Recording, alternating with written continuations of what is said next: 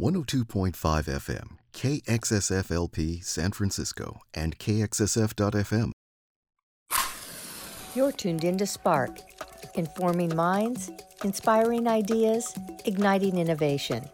Let the conversation sink into your soul.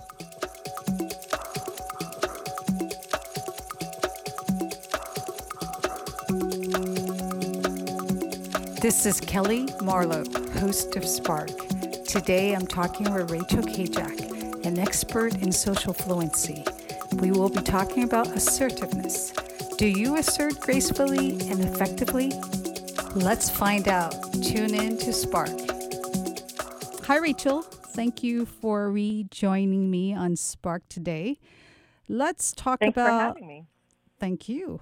Thank. Let's talk about assertiveness. Um, it's an interesting topic for me because you know there's there's you have to watch how you do it, right? But then you're Yep. not sure whether people are going to respond to you the right way. So, can you? How would you describe what assertiveness is and what is not? Yeah, that's a great question. So, a lot of people think of assertiveness the way they think of aggre- what's really aggressiveness, and um, and that is to say that you're acting uh, sort of, um, you know, like you're trying to control people. Whereas assertive is actually about being responsible for your own thoughts, feelings, and behaviors, and letting other people be responsible for theirs. So that's really the the, the main difference between the two. Um, and assertiveness is not concerned with saying the wrong thing uh, necessarily, or um, you know, being the kind of uh, you know covering up what you're really feeling and that sort of thing. Whereas aggressive obviously is you know very concerned with putting yourself out there, saying you know whatever the heck you want to say. So that's kind of the main difference. So a lot of times you'll hear people say, "I don't want to be too assertive." Well, you can't be too assertive. You can't be too responsible for your thoughts, feelings, and opinions, and and too responsible, or not responsible for other people's, right? So, um, so assertiveness is its whole own thing. So I tried to be assertive. And in the past, let's say when I was younger, I was trying to not hurt anyone's feelings. But it would be interpreted as being passive aggressive. So, what about passive aggressive? How you define that? Yeah. Well, passive aggressive is the hideous love child of passive and aggressive, right? so it's um, it's it's being passive with an aggressive intent. You're still trying to get your way. You're trying to get people to like you or have a certain opinion about what you're saying, but you're doing it in a in a passive way. And so it's it's not um, it's not getting your needs met, and it's also not helping others get their needs met. But you were saying that humor is passive aggressive before the show when we were talking about it. And it's very well received. So, should I just be humorous all the time? and they're laughing, but I'm being pass- passive aggressive at the same time? You're right. So that's a really good point. So the funny thing is, no pun intended, that humor actually a lot of times is passive aggressive. And so when people are acting that way, it can be funny. And so it's like they're getting rewarded for that behavior. And so you, everyone knows somebody that, um, you know, makes a joke about everything or is very sarcastic. And while they may be funny, it gets old after a while. So um, so next time you're watching stand-up comedy, you'll notice that a lot of uh, stand-up comedians do passive-aggressive uh, and and humor in that style really, really well, and that's great, right? But we also know that a lot of stand-up comedians have pretty challenging uh, personal lives. That's kind of a common thing. So, um, so where that muscle sort of got built up, you know, who's to say? But ultimately, um, you know, in real life, in normal life being uh, humorous to a point is good. After that, it kind of gets old. So, what about being manipulative? Um, some people are seen that way when they're passive aggressive. So, is it the same or is it different? It's very similar. I think of uh, passive aggressive as um, it, as the act or the behaviors, and the manipulative is like what they're trying to get out of it. So, it, you know, if you're trying to manipulate the situation, um, in any way, shape, or form. You could be acting aggressively to manipulate the situation. You could be acting passively to manipulate. So you know it, that's about intention, right? Manipulation is about what what are your intent what are your intentions, whereas being passive aggressive, it's sort of like um, you know you're acting passively. You're you're you're busy not saying certain things or saying things in a sarcastic way, but really it's because you want to get your way. So basically, there's a goal here, right? But it's it's just stylistically different whether you're being passive aggressive, you're being aggressive, or you're being assertive. So what's the fine line then between being assertive and being all those other, you know, interpretations of what right. behavior you may be projecting? Well, actually, there's not a fine line. It's in a whole different stratosphere. So there is something that passive passive aggressive and aggressive all have in common. They're all trying to control people. You're thinking that, about that kind of on a spectrum, right, or a line. And over on on one end is passive, where you're trying to control that people like you, they have a favorable opinion of you, you know, you're not disagreeable, etc. On the other end of the spectrum, you're trying to control people outwardly, you know, to get your way, to force your uh, opinion on them or whatever. And then in the middle is passive aggressive, which is like we talked about the whole, you know, being passive with an aggressive intent. Whereas assertiveness is totally different. It's not even on that spectrum at all. It's about being differentiated. You are you, I am me. We each have our own thoughts and feelings and opinions and beliefs and moods that we're in at different times. And so, um, you know that that's okay. And that's the premise of assertiveness is that you know you're okay i'm okay and we can work through it. We can figure it out. So assertiveness is very freeing. Why is that?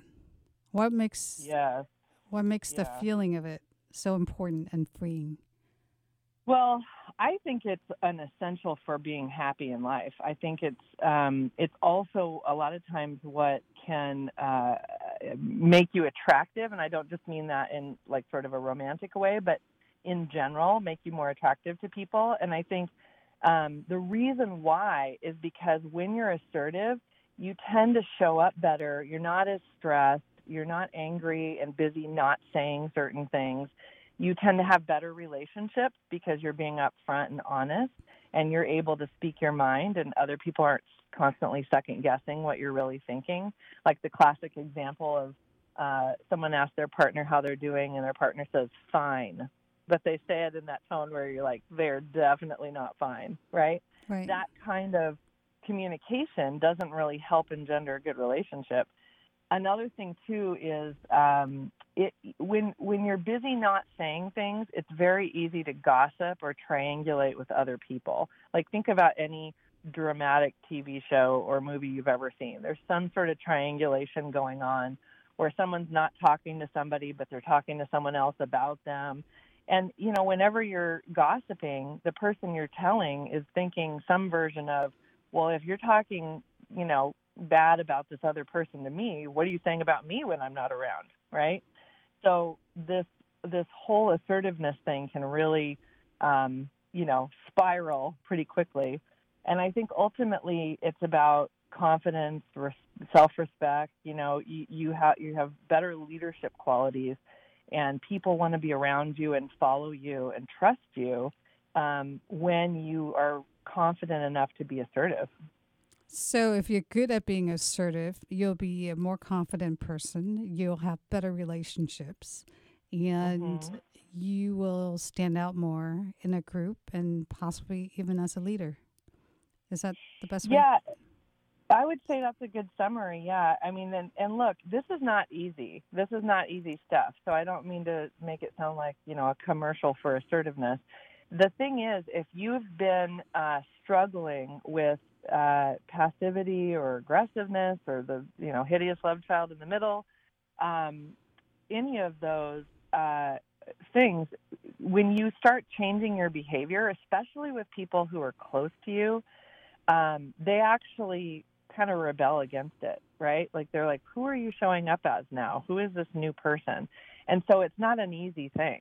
Um, and I don't mean to make it sound like it is, but it's very rewarding when you get good at it. So you need to be good at it in different situations, though. It's not as if you just become assertive and and then you're going to be great across the board. It sounds like you need to know the right context to be assertive. Um, I would think you need to know when and how, and uh, is situational dependent. No. Uh, I would say no. I would say it, being assertive um, is a mindset, right? And a mindset is something that you pretty much carry with you all the time. Now, if you start behaving more assertively, if you have a more assertive mindset, um, differentiated is another way to think about it. Uh, then you know you're going to um, you're going to always have fallback times. You're going to have you know for, the classic example is when you're when people are around their family. Oftentimes they revert to what role they played in their family when they were a kid. They might start acting more immature or passive aggressive or whatever. So it's not like anybody's perfect at this but it's kind of like flexing a muscle, right? You want to be doing it, uh, you want to be exercising on a regular basis to strengthen your muscles so that you can, you know, lift a chair or whatever kind of um, acti- normal daily activities that you want to do. Same thing here. The more you flex the muscle in all situations in terms of this mindset, and the more you practice the skills, meaning the language and and uh, thought processes around this, uh, the better off that you're going to be. So I would say it's it's not as contextual as you might think. Um, the only thing I will say about context, though, is you got to pick your moment, right? There are times when it's just not a good time to talk to somebody. When you're really upset about something, maybe give yourself a little time to cool off, right? Or when the other person is uh, activated, triggered, upset, you know, maybe give it a little bit of time. Hmm. so from that perspective, I think context is actually very important. Okay. We're going to take a quick break and thank our underwriters and be back with lots more with Rachel Kajak.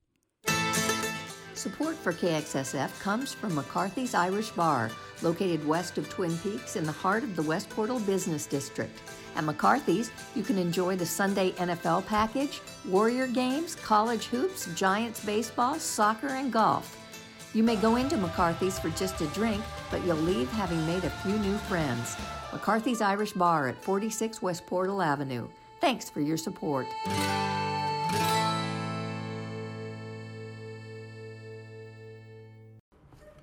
Keep real radio alive, people. Live, local, real radio. That's why you're here listening to KXSF, right? On 102.5 FM San Francisco. We give you more of what you want music and programming curated by actual human beings who live locally in your neighbourhoods, plus live music and interviews with local artists and bands. But to stay on the air, KXSF really needs your help. Donate now to KXSF by going online to www.kxsf.fm and clicking on donate. It's 100% tax deductible.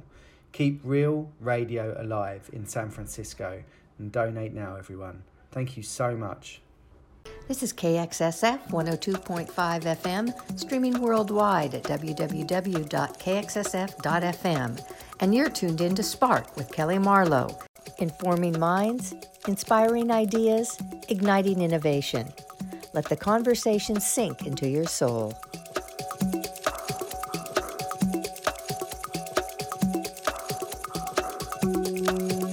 I'm talking with Rachel Kajak before the break about how to be assertive gracefully. So, are there guidelines as to, or um, is there a, a certain set of skills that you have to have in order to be assertive in a way that's that's effective? Yeah, absolutely. I mean, there's um, you know, there's a lot of different uh, skills within assertiveness. Um, one of them, I think, probably the most important one, if you're struggling with being more passive, is the ability to say no gracefully. I think that that is, you know, a, a lost art form. Nowadays, we do the passive aggressive thing or the passive thing where we go along with whatever. So let's say a friend asks you to help them move, and it's the last thing on earth you want to spend your weekend doing. A passive person would say, uh, okay.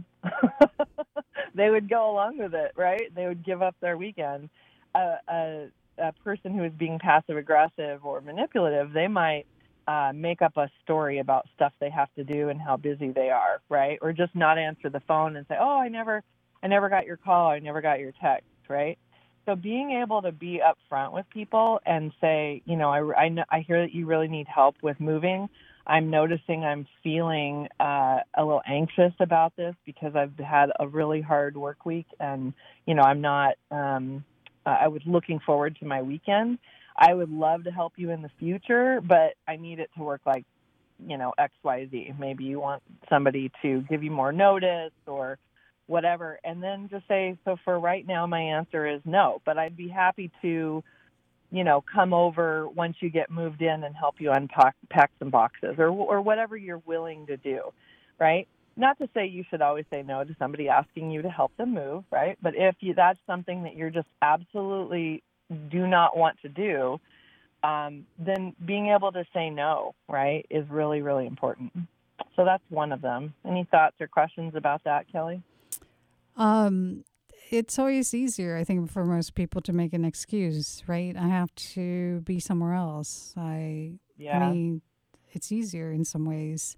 Um, I think it's harder in a relationship situation where you really, you know, you're, you're trying to harmonize at the same time. You want to assert what's important to you.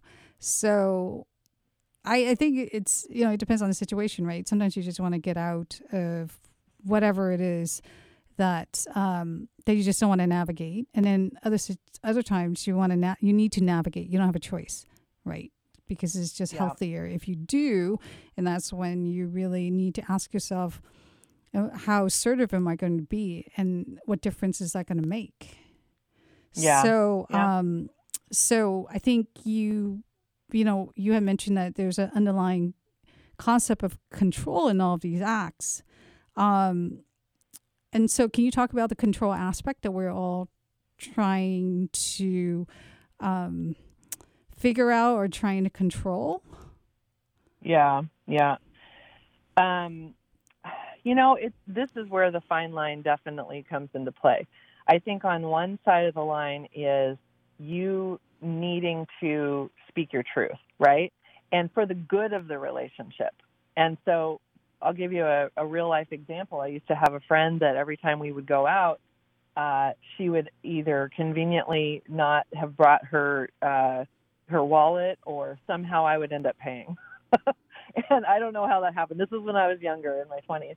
But I I finally got fed up with it because I would see her buying things for her home and then not having, you know, why would you go out and then not have money with you? It just didn't make any sense to me. So I finally had to have a conversation with her about it and say, this is what I'm noticing. It's really affecting our friendship for me anyway. And she had a whole weird relationship with money that I didn't really understand until we talked about it, right? So on one side of the line, um, really important to, uh, um, you know, have uh, know when you have an opportunity, right? But on the other side of the line is I don't really think it's worth my time right now to go into all that. I think that um, you know there's this illusion of control that uh, that we have in any given situation, and so um, what I mean by that is you know we think that whatever we say or do is going to completely control the outcome, right? That it's going to um, that what we say is the thing that's going to make the the difference in a negative way, oftentimes. But in the situation I was just explaining, it actually had a really positive effect. It could have gone the other way, but we don't know, right? So we kind of go around our in our lives thinking we have all this control over situations, and if we just say the right thing or do the right thing or don't say something we think is going to rock the boat, um, that that's going to actually uh, make the difference. But uh, you know, I want to. I'm thinking of a story that I actually want to share so I had a client one time named Jesse, and I had him do an experiment because he was really getting caught up in this whole, um, you know, perception. What do people think of me? And so I said, I want you to go out into public, whatever that looks like for you, in three completely different outfits. And I want you to just ask somebody that's a stranger, um, what do you think of me when you look at me? and don't worry, I'm totally unoffendable. Which you can imagine the look on his face when I asked him to do this. So one time he went out and he was wearing um, a tracksuit, and he happened to ha- be walking his dog, and his girlfriend had put a pink leash on the dog, and so he's walking the dog, and he talks to somebody in the park or wherever, and their perception of him was that he must be gay, right? So that was one data point. And then he goes out again, and uh, I think he was wearing a suit one time, and he was on public transportation. And um, somebody said, uh, "I think you seem like I forget if it was stuck up or I think it was actually a stronger word than that." um, which you know w- wasn't at all true about him. Uh, and then the third time he went out and he was kind of wearing some, you know, uh, I don't know what to call it, urban attire. Like he had a, you know, his hat on backwards and kind of some graffiti writing on his t-shirt and stuff. And somebody thought he was like a thug or a, you know, some nefarious character. So the point is that none of those things are necessary were, were actually true about him. It was purely just perception. And so it's kind of like, you know, you can experiment with this stuff in your life, right? You can try a new way of talking to somebody or checking something out with somebody to see if you understood them correctly or just kind of experiment with, you know, people's perception of you to realize we don't really have any control of what other people think of us, right? We can change our clothes or whatever, but ultimately, you know, we are who we are and other people have their own perceptions superficial as they might be in those situations. And that was just, the, you know, for him to prove to himself that he does have some control, but it's ultimately not his responsibility to worry about what other people think of him. Well, what you're saying is that control is an illusion, then, and uh, yeah. the stories that we tell ourselves may be false. Exactly. Yeah, and that brings up a good point. So, um, this whole idea of storytelling, we all go around in life with self limiting beliefs and beliefs about other people that are not necessarily true. So, an example might be that if I share too much about myself, um, others will take advantage of that. You know, they'll hurt my feelings or whatever. And almost always, this stuff comes from our family of origin, our culture of origin, the, our formative years when we were growing up. And then we have this tape that just plays in our head over and over again. And we actually look for those situations and kind of manifest it, right? Because we're we're thinking this is what of course what's going to happen. So we kind of look for those things to be happening. And I think it's really important that we keep that in mind when we're talking about assertiveness and having a um, assertive mindset because it, it, you know, we need to take the opportunity to kind of unpack those stories whether it's with somebody else or just within our own uh, head, you know, to think about like, well, is that really true, or could there be another explanation for, you know, why my coworker turned away when I was walking down the hall toward them, right? Like some people might perceive that as, oh, they don't want to talk to me, when really it could be that, you know, they just remembered they forgot something at their desk or whatever. So yeah, I think that uh, the illusion of control uh, and stories that we tell ourselves about what people are up to um, are really the two, two biggest impediments to the assertiveness mindset. Okay, it's time for a short break. We will return more on assertive finesse. I'm Guillermo Goiri, host of Rockneto on Thursday afternoons. And I'm Alex, host of the Hangover Sessions on Sunday mornings. And together, we, we are, are, the KXSF, KXSF webmasters. webmasters. At www.kxsf.fm, you can live stream San Francisco Community Radio 24 7, which means that you can not only listen to the incredible programming you hear on 102.5 FM every day in SF, you can also enjoy other awesome KXSF shows only available online. On the KXSF website, you can also listen to podcasts of your favorite shows, scroll through the show schedules, read music and concert reviews, and discover new music through our Song of the Day and Album of the Month features. And while you're perusing through all of this incredible content on our site, you can also contribute to the cause by making a 100% tax deductible donation to KXSF.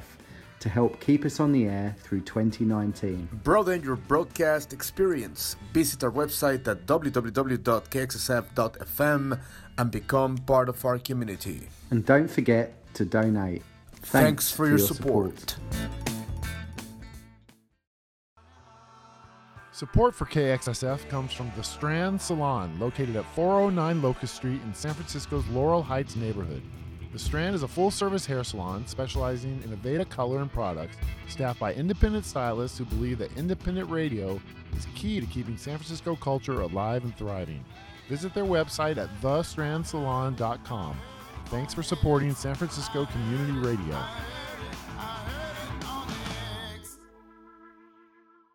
This is KXSF 102.5 FM, streaming worldwide at www.kxsf.fm. And you're tuned in to Spark with Kelly Marlowe, informing minds, inspiring ideas, igniting innovation.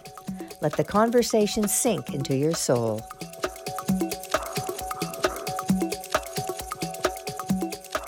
Rachel Kajak and I were talking about the illusion of control before the break. Um, so you made me think of the imposter syndrome, where mm. it's. Can you explain that? What happens? Even though yeah. you know, in that, I guess, how, and how that ties back to assertiveness. Sure, absolutely. So, uh, you know, I think about this from the entrepreneurship perspective. I've been an entrepreneur for well over a decade, and I've been a leader within uh, organizations. And as I've gotten um, more uh, notoriety or more, um, you know, positions of authority, I have uh, sometimes noticed myself struggling with imposter syndrome. It doesn't happen as much anymore. Certainly, when I was younger, it did, because it's like, you know, this this um, concern or belief, like, it, do people really, you know, find me credible? And and it's this um, very common self limiting belief. I hear it all the time from entrepreneurs. Um, I hear it a lot from women, especially. And it's this idea that, um, you know, we, uh, we might not be as good as we think we are, right? And I think that um, when you suffer from that occasionally or all the time, as, as it can be for some people, it causes you to act in ways that you wouldn't naturally act. And it really does a disservice to you in terms of being assertive because, you know, we're looking for um, we're looking for information that supports what we already believe about ourselves. And so any little body language or uh, something that somebody says to you that could imply imposter syndrome you know you're like oh there it is. They don't they don't find me credible or you know i said the wrong thing and so uh, everyone's going to think i'm a joke or or whatever you make up in your own head. So i think imposter syndrome is a really uh, pop uh, not popular common self-limiting belief. So you're saying that one should always get feedback about your own narrative that's going on in your mind um, mm-hmm. and then check to see whether the narrative is actually true yeah, I mean, I I think sometimes you have an opportunity to check whether it's true and sometimes you don't. But I like to play a little game with myself and assume that it's not true. If I notice myself having a self-limiting belief or um, you know something that uh, whether it's imposter syndrome or some other self-limiting belief, I always ask myself, what are the other possible reasons that that could that you know piece of data whether it's something I saw or heard or whatever, could be something else, right?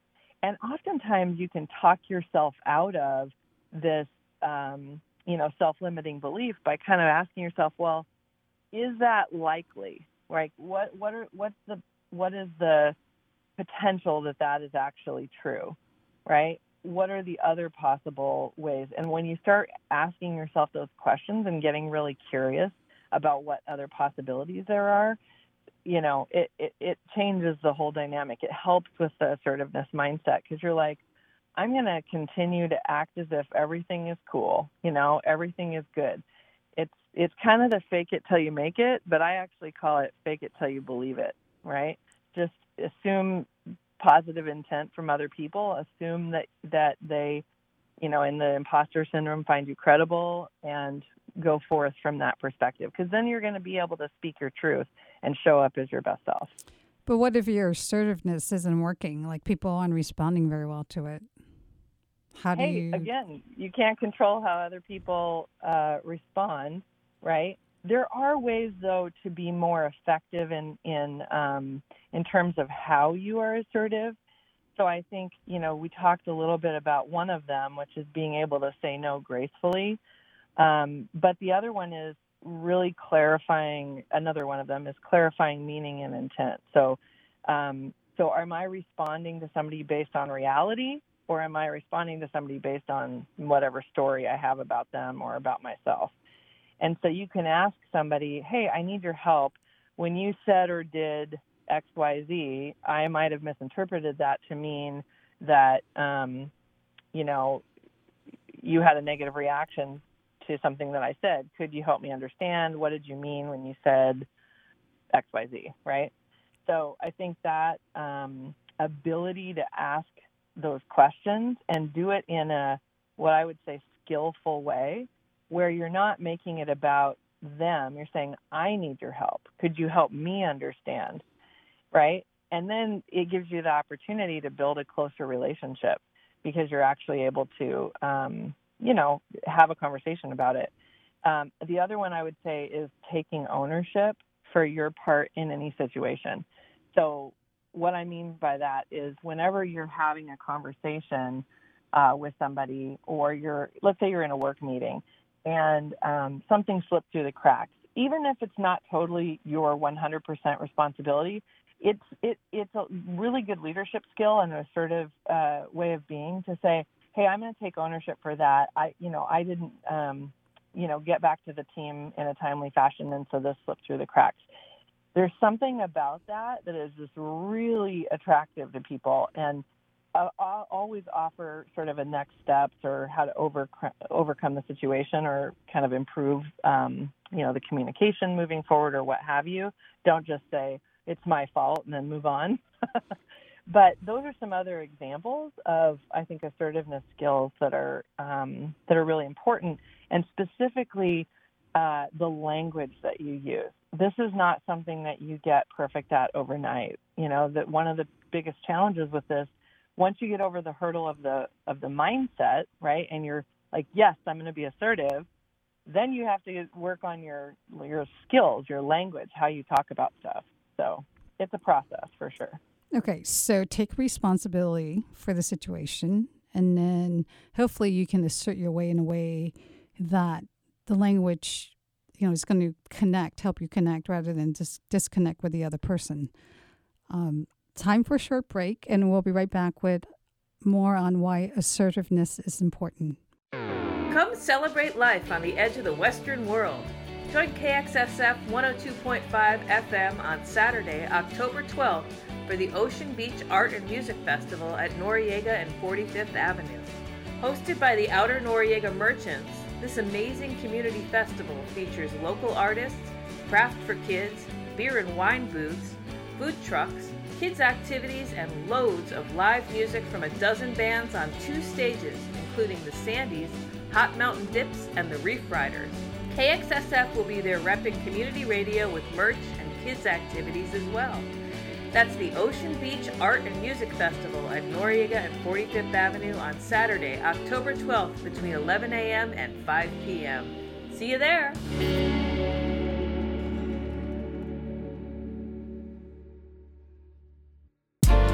Support for San Francisco Community Radio comes from David Amamoto, a longtime listener and supporter of KXSF, who believes that independent radio is a vital part of our city. You too can become an individual underwriter of programming at KXSF. For details, go online to www.kxsf.fm, click on Become an Underwriter, and help keep San Francisco Community Radio on the air through 2019.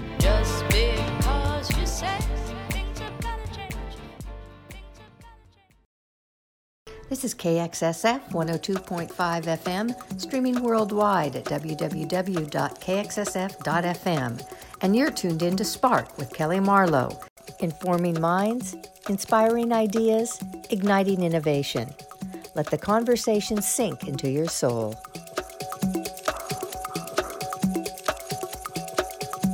Back to the discussion about um, how best to be assertive with Rachel Kajak.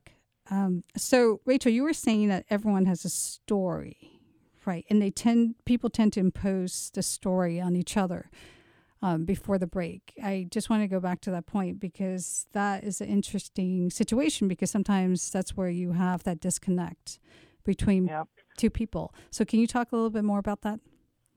Yeah, so there's this concept uh, called an interpersonal gap, and it's not terribly complicated, but it is um, uh, it is constant and pervasive. It is the water we swim in. So the way it works is, I say something to you. I think I've communicated very clearly what I'm trying to convey, and all of that is going through my filters, my stories, my beliefs about everything and then uh, so I use certain language, right, that that supports uh, that belief system and those stories, and then it goes through the you know do, do, do, do, do, through the filter, and then into into your brain, right, and you hear things through your filters. So we've all had the experience where we both parties think we've communicated clearly, and then later when you check it out, it's like b- both people had a totally different understanding of what the conversation was right? And so this interpersonal gap is happening all the time.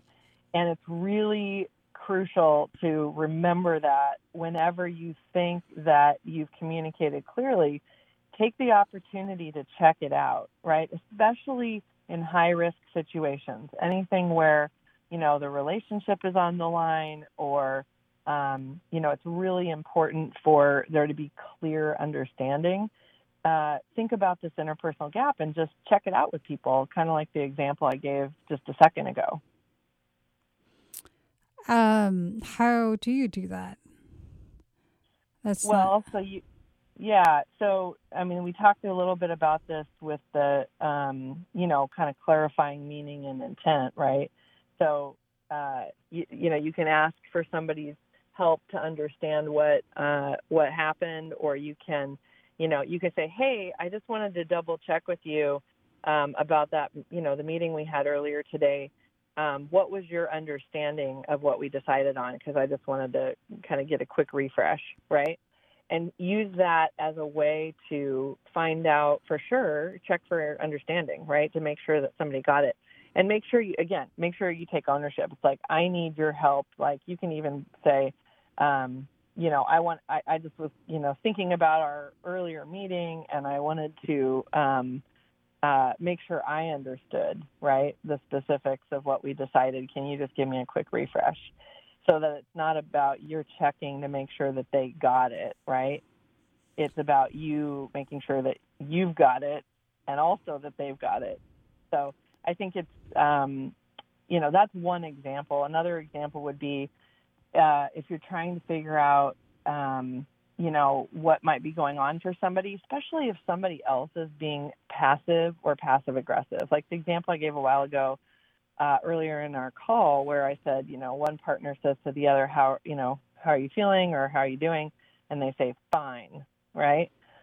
So that's an opportunity to say, uh, maybe not in the moment, depends on the situation, but to say, um, I'm noticing when you say fine that your tone of voice doesn't sound fine. Can we talk about this, or can you share a little bit about what's going on for you?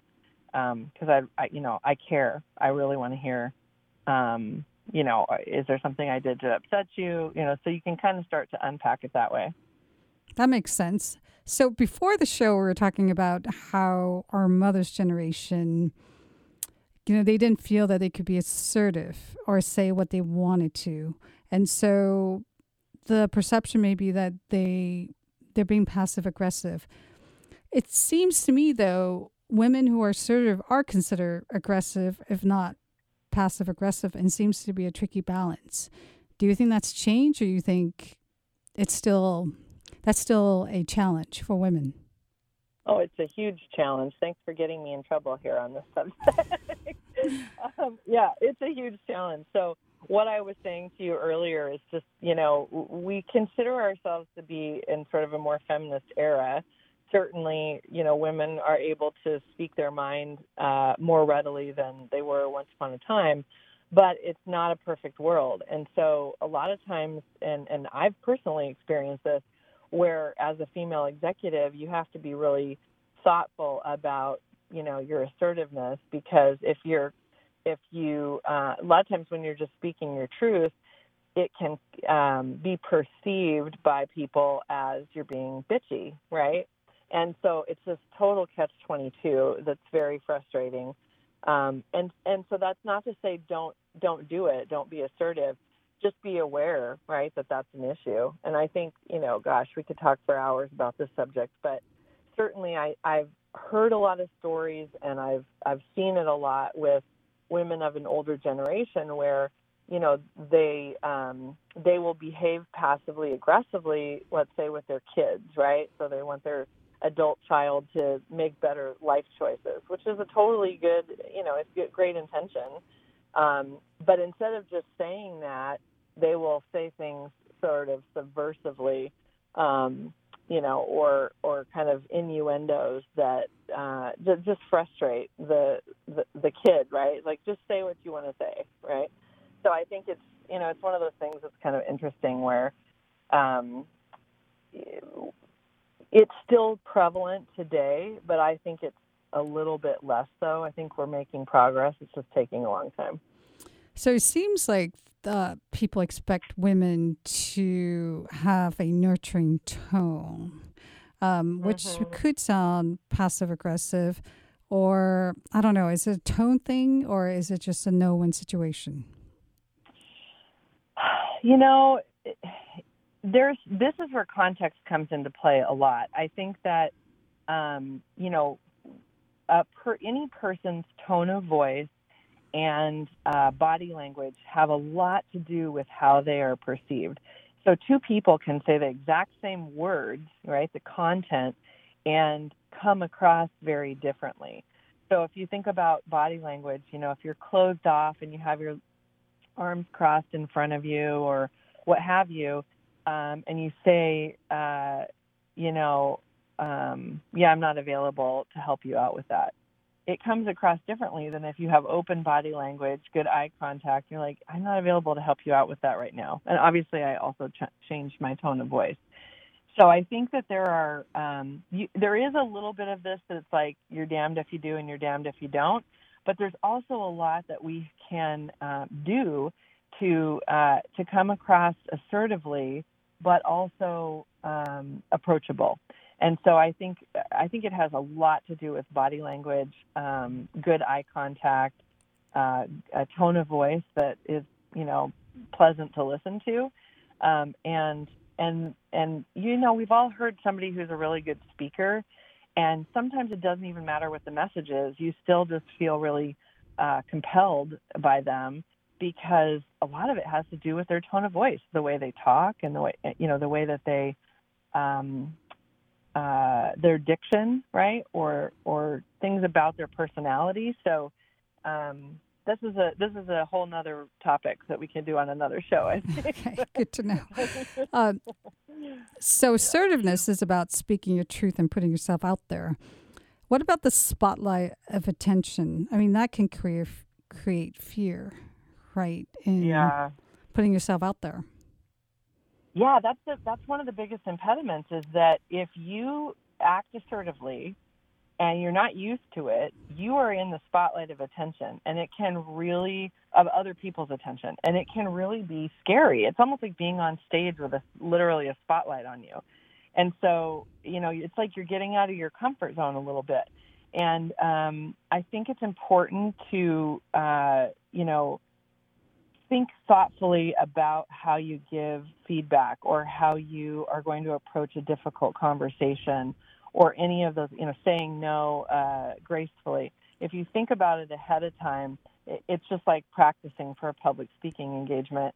You're going to feel a lot less um, fear being in that spotlight of attention because uh, because you've thought about it, right? You've practiced it. And like you say, timing is important. Mm-hmm. Right, you have to time it right. Not in the middle of a disagreement or um, where everyone's fired up. Maybe wait. Yeah. A bit.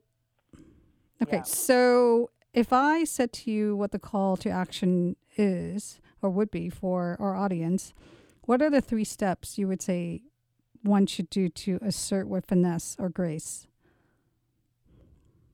I think that, um, you know, going back to the self limiting beliefs and stories, accept that that is a thing, right? Accept that that is um, something that's happening in the background all the time, right? That's the first piece, is really just uh, owning that, right?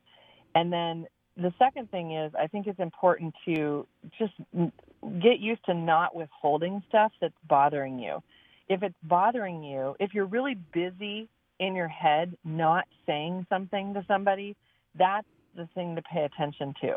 And it's uncomfortable and it's awkward at first, but you know, practice that conversation with somebody else um, first if you want to get feedback or you want to just kind of try it out, right?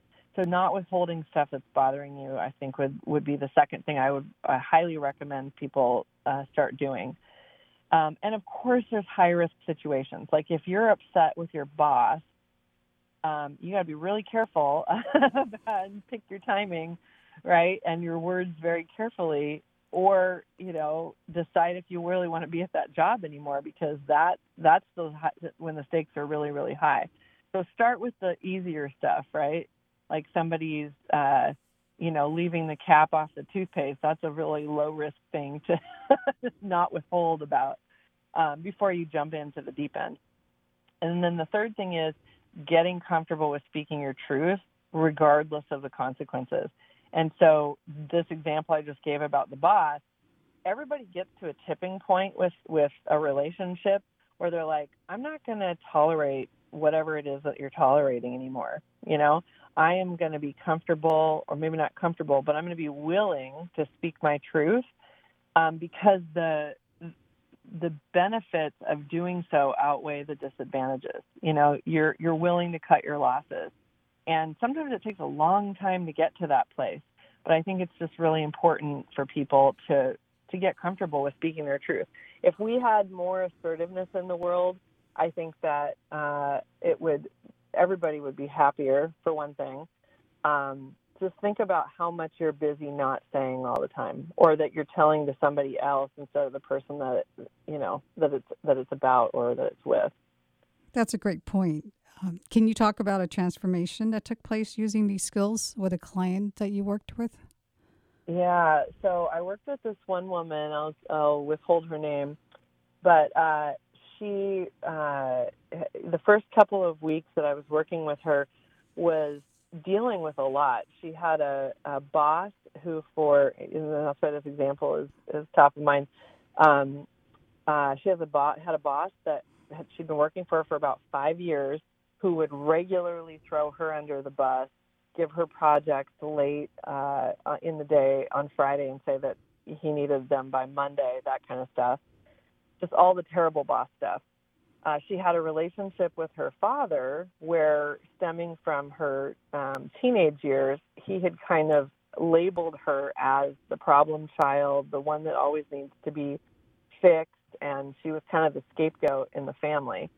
Um, and then she also was dating somebody that was not really being very respectful and, you know, kind of playing games with her and um, not being as available unless he wanted something. Uh, and so we were talking about all these things, and I said, "Well, where do you want to start? Right? Where do you where do you feel like um, it's most important for you right now? Like you just can't handle it any longer. You have to say something." And she said uh, she wanted to talk to her her boss, which I thought was super risky. but we talked through it. We, you know, ran through the scenario a bunch of times, different ways. She had kind of a contingency plan if it didn't go well and indeed it did not go well like this person just was not not a good guy and so um she started uh, working with the HR department to, you know, document some of the things that were happening. She eventually left her job, but that was the tipping point for her to uh, be more assertive in every aspect of her life. So then she had a conversation with her dad that was very upfront and said, Dad, I think you're still operating in this old paradigm about me. I have, you know, grown and learned a lot, and I really want you to respect me and, um, you know, give me the benefit of the doubt, right? And so that conversation actually went really well, and she had been reporting uh, week after week that the, every time they talked, you know, he would catch himself sometimes, but ultimately he was getting a lot better, and and it really made her want to answer the phone when he called, where she had been starting to kind of avoid him. And then last but not least, she broke up with the guy, which free uh, with that she was dating, which freed her up to meet some new people and it completely uh, opened up a whole new social circle for her. Um, and I think it was really freeing for her to stop uh, putting all of her eggs in one basket as far as this one person was concerned. So um, that all happened within a two month period. well, definitely the relationship with her dad is the most important since it's a lifetime right. relationship. So that's, you know, that's really gratifying, I'm sure, to be able to call your dad each week now and have a of you know more fruitful conversation. Um, the relationship, though, it sounds like now she's uh, she's probably more open to situations that she wouldn't have been before. Now that she's able to assert herself. Well, I encourage the audience to try out these assertive skills and let us know, Rachel and I, how it went. Um, thank you for joining me today on Spark.